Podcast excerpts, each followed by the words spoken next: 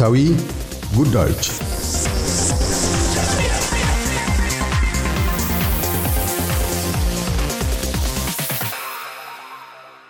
የአውስትሬልያ ሊበራል ፓርቲ ውስጥ ከሮበርት ሜንዚስ ገዝፎ ልቆ የሚታይ አካል የለም። የሊበራል ፓርቲ መስራች ለረጅም ዓመታት በመንበረ ሥልጣን ላይ የቆዩ ጠቅላይ ሚኒስትርና አገር አቀፍ ምርጫ በተካሄደ ቁጥር በሊበራል እጩዎች ዘንድ ስማቸው ተደጋግመው ተጠቃሽ ነው። ሮበርት ጎርደን ሜንዚስ የተወለዱት December 20 1894 ጀፓሪት ቪክቶሪያ ነው። የጠቅላይ ሚኒስትርነት ሥልጣን ሁለት ጊዜ ጨብጠዋል። ከ1939 እስከ 1941 እና ዳግም ከ1949 እስከ 1966 በጠቅላይ ሚኒስትርነት ለ18 ዓመታት ከአምስት ወራት አገልግለዋል።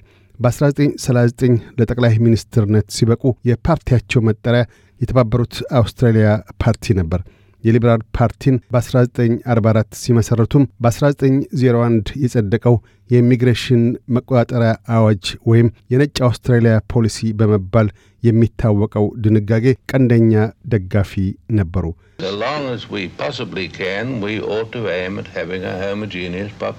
እስከቻልነው ድረስ ወጥ ሕዝብ ይዘን ለመቆየት ማለም አለብን። ደቡብ አፍሪካ፣ አሜሪካ ወይም እንግሊዝ ውስጥ ያለውን አይነት ችግር አውስትራሊያ ውስጥ መድገም የለብንም።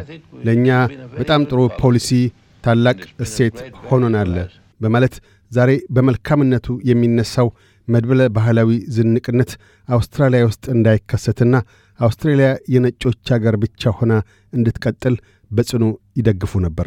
ሌላው የሊበራል ግዙፍ የፖለቲካ ሰው ማልከም ፍሬዘር ናቸው። ከ1975 እስከ 1983 የሊበራል ፓርቲና ጠቅላይ ሚኒስትር ሆነው ቆይቷል። ለጠቅላይ ሚኒስትርነታቸው መራመጃ ያደረጉትም በአውስትሬልያ የፖለቲካ ክስተት ውስጥ በእጅጉ አሉታዊ ገጽታው ጎልቶ በሚታይበት ሁኔታ ነው። በ1975 በወርሃ October የሌበር ጠቅላይ ሚኒስትር ጎፍ ዊትለም በጀት በሕግ መወሰኛው ጸድቆ እንዳያልፍ የፓርቲያቸውን ድምፅ ነፈጉ። ያም ሰበብ ሆኖ የወቅቱ ጠቅላይ እንደራሴ ጆን ከር ኖቬምበር 11 1975 የዊትለም ጠቅላይ ሚኒስትርነት እንዲያከትም ወሰኑ። ፍሬዘርንም የሽግግር ጠቅላይ ሚኒስትር አድርገው ሰየሙ። ሕገ መንግሥቱ እንደሚጠይቀው አሁን ምርጫ ይኖራል። የዲሞክራሲያችን ታላቁ ጋሻ የሆነው ሕገ መንግሥት የግድ መከበር አለበት።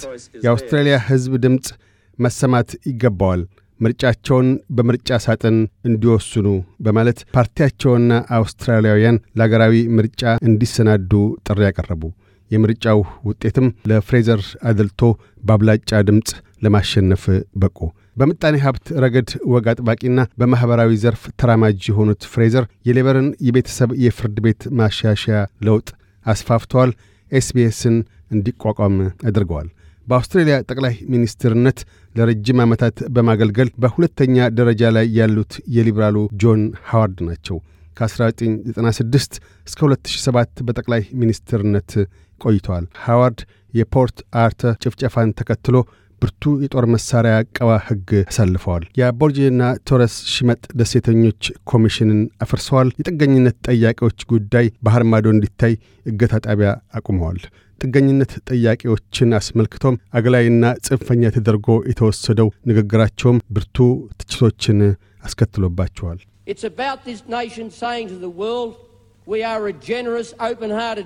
ይህ ስለዚች አገር ለዓለም የምንለው ነው። እኛ ቸሮች ነን። ልባችን ክፍት ሰዎች በመሆናችንም ከካናዳ በስተቀር በሕዝብ መጠን ስሌት ከሌሎች አገራት የበለጠ ስደተኞችን እንቀበላለን። ከመቶ አርባ የተለያዩ አገራት ስደተኞችን በመቀበል የምንኮራበት ሪኮርድ አለን።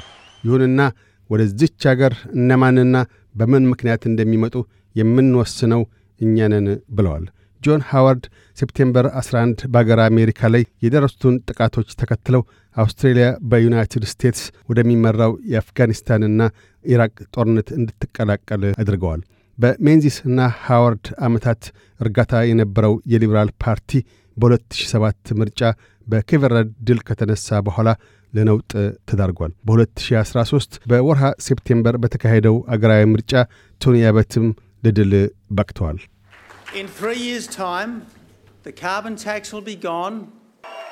በሦስት ዓመታት ውስጥ የካርበን ታክስ ይወገዳል። ጀልባዎች ይገታሉ፣ በጀቱ ታማኝነት ወዳለው ተረፈ ፈሰስ ይመለሳል፣ የሃያ ክፍለ ዘመን ጎዳናዎችም ጥርጊያቸው ይከፈታል በማለት በተስፈኝነት የሙሉ ምርጫ ዘመን ጠቅላይ ሚኒስትራዊ አመራራቸው የሚያስገኙላቸውን ፋይዳዎች የምርጫ ድል ብሥራታቸው ንግግር አካል አድርገዋል። ይሁንና የተመረጡበትን ሦስት የምርጫ ዓመታት ሳይጨርሱ ሴፕቴምበር 2015 ከማልከም ተርንቡል በገጠማቸው የአመራር ተቀናቃኝነት የሊበራል ፓርቲ መሪነትና የጠቅላይ ሚኒስትር በትረ ሥልጣናቸውን ተነጠቁ። አቶ ተርንቡልም ቶኒ አበትን ገፍተው ለሥልጣን እንደበቁ ሁሉ ወር ተራቸው ደርሶ እሳቸውም ሌላ ተቀናቃኝ ተነስቶባቸው የምርጫ ዘመን ጠቅላይ ሚኒስትርነት ጊዜያቸውን ሳይጨርሱ ከሥልጣናቸው ተከሉ። አውስትራሊያውያን ባለፈው ሳምንት በተፈጸመው ድርጊት ታውከዋል። ንዴት ገብቷቸዋል።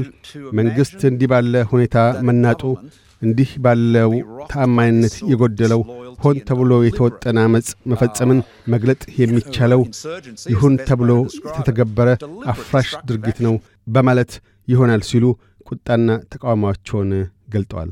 ተርንቡልን ሥልጣን መንበራቸውን ገፍቶ ለማውረድ የተደረገው ጥረት ሁለት ዙር ሙከራዎችን ማለፍ ግድ ብሏል። በመጀመሪያው ዙር በአገር ውስጥ ጉዳይ ሚኒስትር ፒተር ዳትን ያልተሳካ ሙከራ፣ ሁለተኛው ስኮት ሞሪሰንን ለሥልጣን ያበቃው የፖለቲካ አመራር ትንቅንቅ ነበር።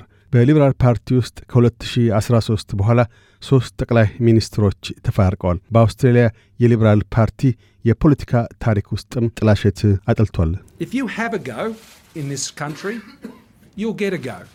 እዚህ ሀገር ውስጥ ዕድል ካገኛችሁ ዕድል ገጥማችኋል። የሙከራ ዕድል ለሚገጥማቸው ፍትሐዊ ዕድሎች አሉ።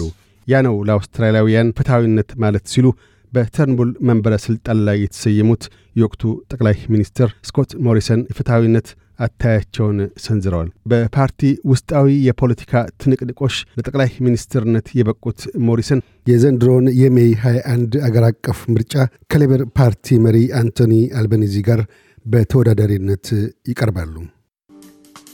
እያደመጡ የነበረው የኤስቢኤስ አማርኛ ፕሮግራምን ነበር። የፕሮግራሙን ቀጥታ ስርጭት ሰኞና አርብ ምሽቶች ያድምጡ። እንዲሁም ድረገጻችንን በመጎብኘት on demand እና በኤስቢኤስ ሞባይል app ማድመጥ ይችላሉ። ድረገጻችንን ኤስቢኤስ dot com dot au Amharic ን ይጎብኙ።